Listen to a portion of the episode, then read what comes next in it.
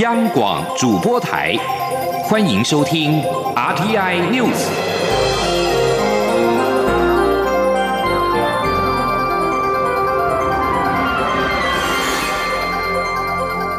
听众朋友您好，欢迎收听这节央广主播台提供给您的 RT News，我是张顺祥。首先把新闻焦点关注到是二零二零的总统大选，昨天是唯一一场的电视辩论会。那么之后呢，蔡英文总统跟韩国瑜都有行程。在总统蔡英文方面呢，是替寻求连任的民进党立委罗志正站台时，细数任内长照、经济等政绩。总统说，在野党常常说他撒钱，但是他有本事撒钱，而且钱都用在刀口上，用在最需要的人身上。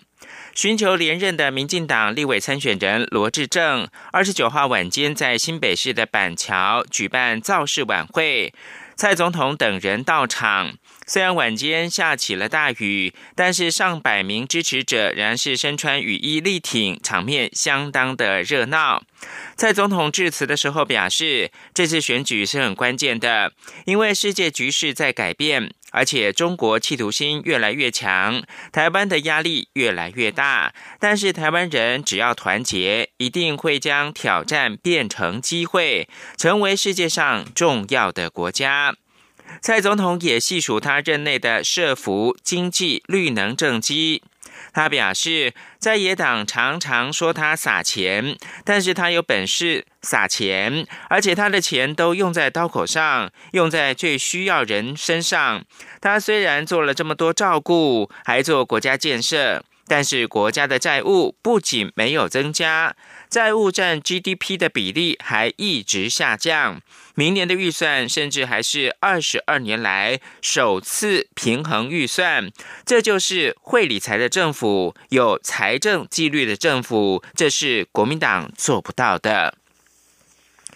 而在国民党总统候选人韩国瑜方面呢，是在台中的造势晚会表示，当选之后会提出六块肌政策，全台湾各自发展各区的特色，并且启动满天星计划，送大专生出国游学一年，双语教育，送公务员出国等等。国政领航，台湾富强。韩国瑜大台中胜选晚会二十九号晚上在台中举行，台中市雨势不停，现场泥泞不堪，许多韩粉还是冒雨参加。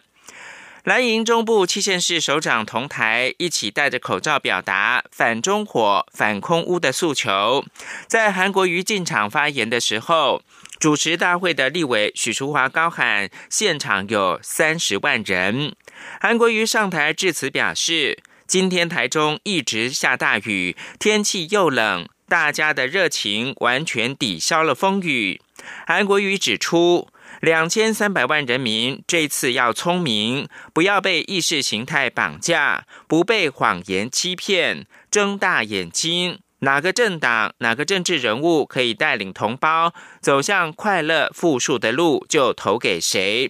韩国瑜提到，当选之后会配合提出六块基的政策，全台湾可以分为北北基、桃竹苗、中彰投、云嘉南、高高平、宜花东等区，各自的发展各区特色，并且启动满天星的计划。送大专生出国游学一年，双语教育；送公务员出国，全力的跟国际来接轨。继续看到，就是二零二零总统大选唯一的一场电视辩论会，国民党总统候选人韩国瑜在会中表示，蔡英文总统曾在两千年于立法院答询的时候表示。台湾人民只有一个选择，就是未来一个中国。蔡总统回应表示，当时是在阐述前总统陈水扁提出的“四不一”没有，前提是中国必须要放弃武力，而这个条件从来没有成就过。记者欧阳梦平的报道。国民党总统候选人韩国瑜在二十九号的电视辩论会交叉诘问时，拿出手板，上面列出蔡英文总统在两千年担任陆委会主委时期的几次发言，并指蔡总统在八月四号曾于立法院表示，台湾人民只有一个选择，就是未来的一个中国，以此质疑蔡总统认同一个中国是不是在卖台。蔡总统当场回应，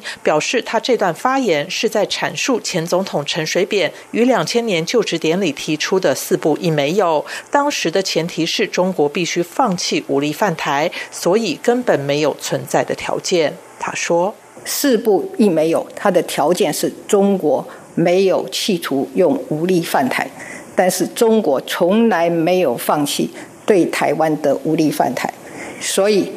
我们。”在讲的未来一中，就是共同处理未来的一中，根本是没有条件的存在。所以那是两千年的时候的背景，讲的是没有中国的动物的去除的情况，我们共同处理未来一中的问题。蔡总统在会后记者会中也进一步表示，当时四不一没有的前提就是中国不会以武力犯台，在此基础上，双方可以坐下来共同处理未来一中的问题。他当时身为陆委会主委，必须做出诠释，但不要忘记最重要的原则就是中国要放弃武力这个条件从来没有成就过。中央广播电台记者欧阳梦平在台北采访报道。总统候选人电视辩论会二十九号落幕，聚焦两岸关系。国民党总统候选人韩国瑜批评蔡英文总统过去曾经说过，未来一个中国是台湾人唯一的选择，现在却像挤牙膏般，一直把他往一国两制推，给他扣帽子。韩国瑜也强调，他当然会维护中华民国的主权，大家不该再浪费时间在无聊的意识形态上。请记者刘品希的报道。选战倒数十三天，唯一一场的总统候选人电视辩论会，二十九号下午在公示登场。国民党总统候选人韩国瑜指出，经历三场政见发表会后，他发现民进党才是最大的卖台集团，口口声声说不接受一国两制，却在欺骗台独分子、欺骗共产党、欺骗香港人，也欺骗台湾人民。蔡英文总统过去在陆委会主委任内，曾提到未来一个中国是台湾人唯一的选择，但蔡总统现在却像挤牙膏般，一直把它往一国两制挤，非常没有水准。在媒体提问阶段，中央社总编辑陈振杰询问，在中共领导人习近平提出“一国两制”台湾方案下，韩国瑜如果当选总统，要如何在主权不让步的情况下与对岸保持良好关系？对此，韩国瑜表示，这个问题已经把台湾窄化。他强调，我们是中华民国，他生在台湾，长在台湾，未来也会死在台湾。他当然一定会维护中华民国的主权。大家到底还要浪费多少时间在意识形态上？他说：“你一天到晚说国民党卖台，马英九执政八年有卖台吗？韩国一当高雄市长，全高雄都是五星旗的中共国旗，有一面吗？亲爱的台湾人民，我们到底要浪费多少时间在这些无聊的设计的意识形态，把我们自己的发展像裹小脚一样裹起来？”就像刚刚这个总编辑提的题目一样，到现在我们选的总统还在怀疑我们会不会接受一国两制。我的天哪，我的天哪，多可怕！韩国瑜也再次抨击民进党执政充斥贪官污吏，并痛批民进党强行通过反渗透法，等于是在台湾人民的脖子上绑一颗炸弹，民众随时都可能触法，遥控器、引爆器就在民进党的手上。韩国瑜也提及，过去二十年的总统都出身台大法律系，但历任总统越当越差。前总统陈水扁败在贪，马英九败在软，蔡总统则是空。他批评蔡总统没有中心思想，无法勇敢面对人民。过去国民党做得烂，该下台；二零二零年则是执政差的民进党该下台。他呼吁全民给他一个机会，让他当选总统。国民党国会过半，如果做不好，四年后就让他滚蛋。央广记者刘品熙在台北的采访报道。而另一位总统候选人，也就是亲民党主席宋楚瑜，在发言的时候批蓝又批绿，呼吁选民呢选择一位会做事的人。宋楚瑜还表示，假如当选总统，将在两年之内实现四项承诺，包括了重新加入一个国际组织，并让中国大陆来台的观光客恢复到每年四百万人次。如果两年之内没有达成，就会辞职。记者王兆坤的报道：宋楚瑜在开场的申论时表示，总统职务的重点是国防、外交、两岸和国家安全。第一要务则是保卫国家，增进人民福利，必须横着国内外整体情势，谨慎处理美日中国大陆三强的合纵连横。我们不要站错边，也不要乱选边，更不要当成别人的棋子。宋楚瑜批评蔡英文总统让派系决定了国家重大政策，深斗小民没有感觉到执政的果实。民进党执政整晚捧去，操弄对立捍卫政权，以及反渗透法的程序不正义等问题。宋楚瑜同时也批评国民党的不长进，直斥两岸交流中的国民党买办产业链以及党产变成私产等问题。宋楚瑜在交互诘问时提出四项承诺。分别是：若当选总统，愿意每年到立法院进行国情报告；任命的阁员同一党籍不会超过四成；两年之内会让台湾重新加入或新加入一个国际组织，让大陆观光客恢复到每年四百万人次。如果两年内没有做到以上四项承诺，他愿辞去总统一职。媒体在会后记者会询问宋楚瑜，如何在主权不退让的情况下。做到上述的国际组织与陆客承诺，宋楚瑜回应指出，他若当选，就会努力稳定两岸关系，但不会牺牲台湾自由民主的发展。他说：“绝对是有把握可以做得到的，那就是两岸基本上之所以分治，是路线跟制度不同，两岸不是两个不同的这个所谓的国家。”在这种情况之下，我们应该了解的在讲：如果我当选，我会在基于这样的一个基础之上，跟对岸好好去谈。我事实上，我觉得这个问题不难解决，那就是只要我们有诚意，我们而且在中华民国宪法的基础之上。宋楚瑜在辩论会结论时指出。总统的责任是要发挥台湾的三大优势，包括地理位置的优势、人文素质的优势，以及民主制度的优势，也要把握核心的价值、核心的战略、核心的管理等三大核心。另外，还得坚定稳定两岸和平发展，确保台湾自由民主体制、国家人民利益要放在政党的前面等三大立场。希望选民选择一位会做事的人。因为他一定会让台湾发光发亮。中央广播电台记者王兆坤台北采访报道。总统大选辩论会二十九号落幕。产经新闻报道，蔡总统二十九号在辩论会上说，中国国家主席习近平一月谈话中提到“一国两制”台湾方案。他强调，台湾的主权已经面临重大的挑战，不能够以主权交换短期的经济利益。蔡总统读出一封由香港青年写给他的信，信上写道：“我想请求台湾人民不要相信中共，不要相信亲。”共的任何一个官员，而报道还表示，宋楚瑜二十呃，韩国瑜二十九号在辩论会上痛批民进党是诈欺卖国集团，蔡英文只会读幕僚写的原稿。韩国瑜之前主张民进党贪污腐败，表示若当选总统将恢复特征组。韩国瑜二十九号批评民进党收买台湾百分之九十的媒体。而日本经济新闻则是报道，台湾总统选举针对中国选举介入议题辩论的标题。报道说，蔡总统表示，中国全面渗透台湾社会，要提防中国介入选举。在野党候选人则是痛批蔡总统在煽动反中情感，以其有利自己的选情。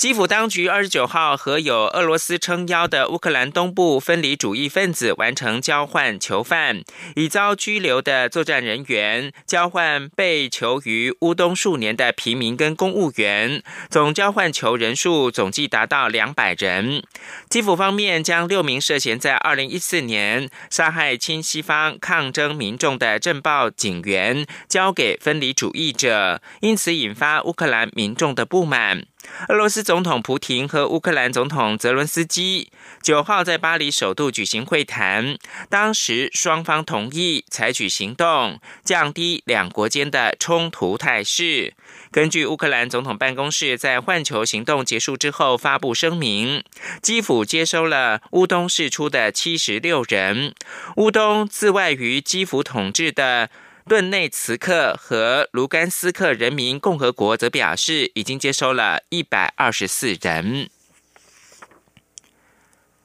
亚热带国家孟加拉二十九号出现创今年纪录的摄氏四点五度低温，官员表示，连日低温横扫全国，至少五十个人死亡。低收入的劳工因为缺乏衣物，受到低温的影响最为严重。孟加拉气象部门表示，年度最低温摄氏四点五度，上午出现在北方边境市镇，也就是特图利亚。卫生部门的资深官员阿凯特说。十一月一号到十二月二十八号，孟加拉至少有十七个人死于急性的呼吸道感染，三十三人死于轮状病毒或者是其他疾病引发的腹泻。这里是中央广播电台。是阳光，翅膀打开了世界之窗；是阳光，翅膀环绕着地球飞翔。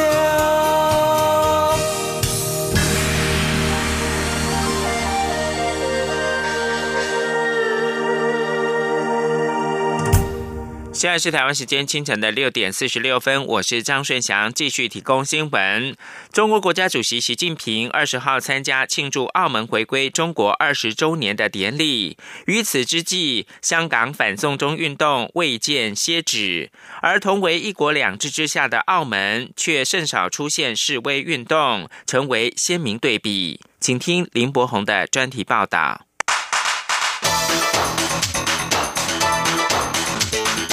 专题报道。澳门与香港分别在一九九九年和一九九七年先后回归中国，这两个同在广东沿海的土地，都在回归后成为中国的特别行政区。然而，澳门与香港在经济发展、社会结构乃至追求民主的路上，却有着极大的不同。澳门于一九九九年回归中国统治之后，与香港一样，同属中国一国两制的城市。澳门有自己的货币——澳门币，也与香港一样，比中国大陆享有更多的自治权。另外，美国在一九九九年通过《美国澳门政策法》，承认澳门为独立关税区，让澳门在贸易上享有比中国更优厚的政策。而主导澳门经济的博弈业，就占澳门政府营收百分之八十强。澳门是中国唯一可以合法赌博的地方，国内生产总值也因此从一九九九年的六十四亿美元高度成长至现在的五百五十亿美元以上，让澳门的购买力评价及民众所得的实质购买力成为全世界第二高，仅次于卡达。澳门经济的迅速发展，让政府大方发放全民红包，而且民众从二零零八年就开始领取，一年领的比一年多。像澳门的永久居民，今年就可以获得一万澳门币的红包。澳门在回归之后，博弈业一枝独秀，再加上政府慷慨的红包以及社会福利政策等等，与澳门回归前的经济停滞不前，甚至一度负增长，形成鲜明对比。在澳门，中国国旗在各个政府大楼飘扬，学校使用中国的教科书，也没有人会像香港的抗议人士一样对中国国歌发出嘘声。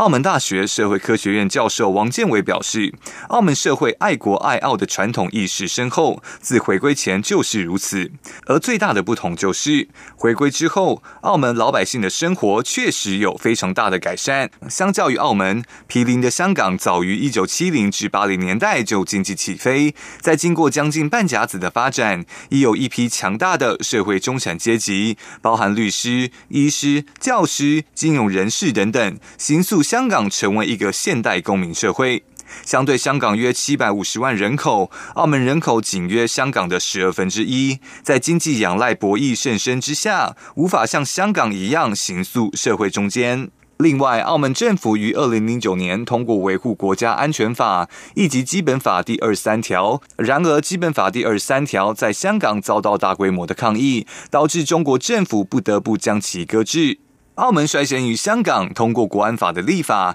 也让澳门的集会以及新闻自由受到钳制，难以聚集抗争力量。且澳门产业单一，专业人士等更受聘于政府，让澳门的公民社会难以健全发展。澳门立法会议员曲景新在接受美国之音访问时分析，葡萄牙治理澳门时期水准远不如英国治理香港时期，因此澳门人多数盼望回归中国。再加上澳门人与香港人在社会意识与公民社会的进步上呈现巨大落差，因此澳门对民主的诉求并不强烈。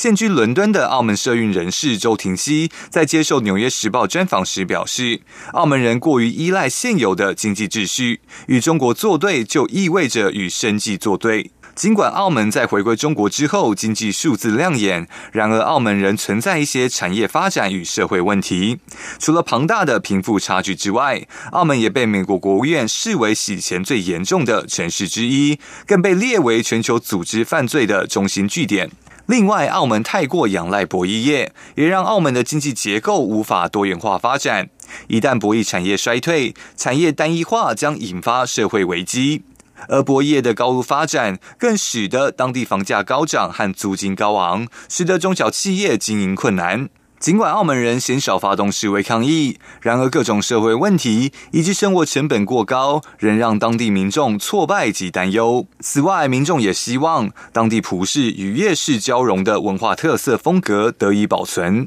澳门立法会议员苏家豪对法新社表示：“人们希望保留澳门的遗产，但他担心澳门越来越难避免，最终将成为中国的另一座城市。”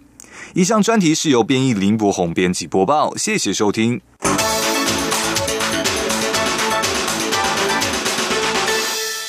中国崛起是国际政治的新课题，不过对于这个东方民族国家的女性来说，这可能是他们改头换面、卸下一身传统包袱的时候了。请听吴林康的专题报道。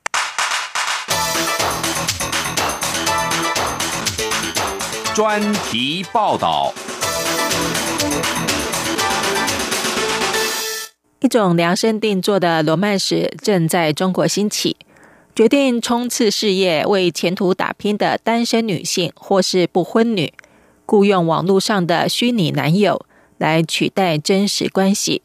在网络世界寻求罗曼蒂克的聊天伙伴，填补寂寞芳心。这不是新山的性爱聊天室。卖方提供的是亲密友好的谏言，或是打情骂俏的线上交流。只要付费，就能够备受荣宠。不论是温柔的起床电话，还是伤心时分永不嫌累的视讯马拉松，这种随叫随到、不吵不闹的亲密关系，日益受到中国中产阶级年轻女性的欢迎。她们往往专注于工作。没有立即结婚和组建家庭的打算。只要在中国的聊天通话 APP、微信或是淘宝这类的电子商务网站，轻易就能够找到贩售虚拟情人的店家。至于这些花钱的大爷们，多数是二十来岁的单身女性，享有可支配的收入。去年红遍中国的一款手机电玩《恋与制作人》。就为女性玩家提供了完美的虚拟情人世界，可以周旋在霸道总裁李泽言、天才科学家许墨的恋情攻势中，享受网络市场独到的恋情。如今，虚拟男友跳出电玩游戏，来到了真实世界。二十二岁的小徐，白天是北京的外汇交易员，晚上摇身一变成为虚拟男友。他说：“客户们有着不同的需求，有些只需要友好的建议，有些则想要拥有罗曼蒂克的对待。当我们互动时，我告诉自己，我真的是他的男友，想着我要怎么样对他好。一旦结束，我就会停止这种想法。也有年轻的女学生愿意付钱，让网络情人听听她对生活的抱怨。”这种关系的便利性让虚拟男友具有吸引力。如果我有严重的心理压力，某些人可能会觉得我太大惊小怪了。但因为我付了钱，他必须安慰我。找一个网络真命天子的代价，从半小时的简讯花上几块钱，到一个月内保持通话的数千元不等。南京大学副教授邓国基说：“人们已经想出来如何将感情商品化。”这是中国前所未有的一种女性模式。香港大学社会学家杜先志说：“传统上，婚姻一直是中国社会的一个必然。对许多中国女性来说，追求浪漫并非唾手可得。但一九七九年开始的一胎化政策，造就了一个女性自信的时代。一胎化使得中国截至二零一八年。”仍拥有世上最失衡的性别比例，每出生一百一十四名男孩，却只有一百名女孩出生。对许多女性来说，这项政策改变了他们的家庭动力。《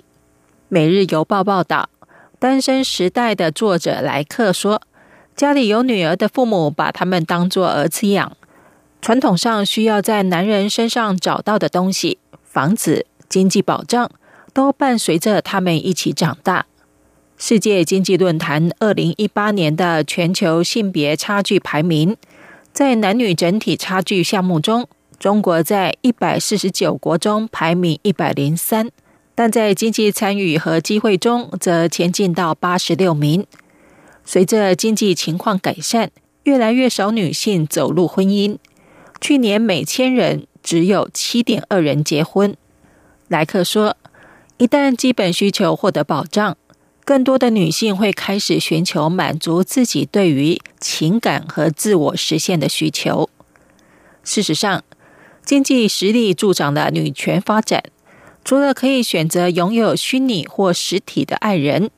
不婚的中国女性还可以远赴海外求经，实现当母亲的梦想。今天的中国女性正寻求更能走出自己的路。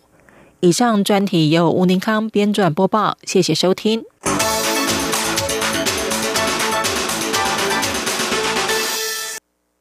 国际新闻。克里姆林宫声明表示，俄罗斯总统普廷二十九号跟美国总统川普通电话，普廷感谢川普提供有助于阻止俄国境内恐怖主义行径的情报。克里姆林宫的声明表示，川普分享的情报是经由特殊机构所传递，但声明没有提到其他的细节。克里姆林宫还提到，两国领导人都同意继续的双边合作，以打击恐怖主义。俄媒今日俄罗斯报道，俄国联邦安全局表示，美国相关单位提供的情报让他们得以在二十七号逮捕了两名俄国的公民。联邦安全局表示，这两名俄国公民计划在新年庆祝活动期间，在圣彼得堡的公共场所发动恐怖攻击。伊拉克。基尔库克附近的一处军事基地，二十七号遭到火箭攻击，造成一名美国的民间承包商丧命。美国国防部二十九号表示，美军已经空袭伊拉克跟叙利亚境内的真主党旅的五个据点。美国国防部表示，美军已经空袭伊朗支持什叶派穆斯林民兵组织真主党旅的五处据点，其中三处据点位在伊拉克，两处是位在叙利亚。伊拉克石油重镇基尔库克附近的一处军事基地，二十七号遭遇到火箭攻击。一位不具名的美国政府官员透露，这些空袭行动是由 F 十五战机所执行的。最后看到的是，白宫国家安全顾问欧布莱恩二十九号表示，如果北韩试射远程或者是可吸核弹头的飞弹，美国将会感到失望，并且会采取适当的行动。他表示，华府的工具箱内有很多工具，可以应应任何类似的武器测试。以上新闻由张顺祥编辑播报。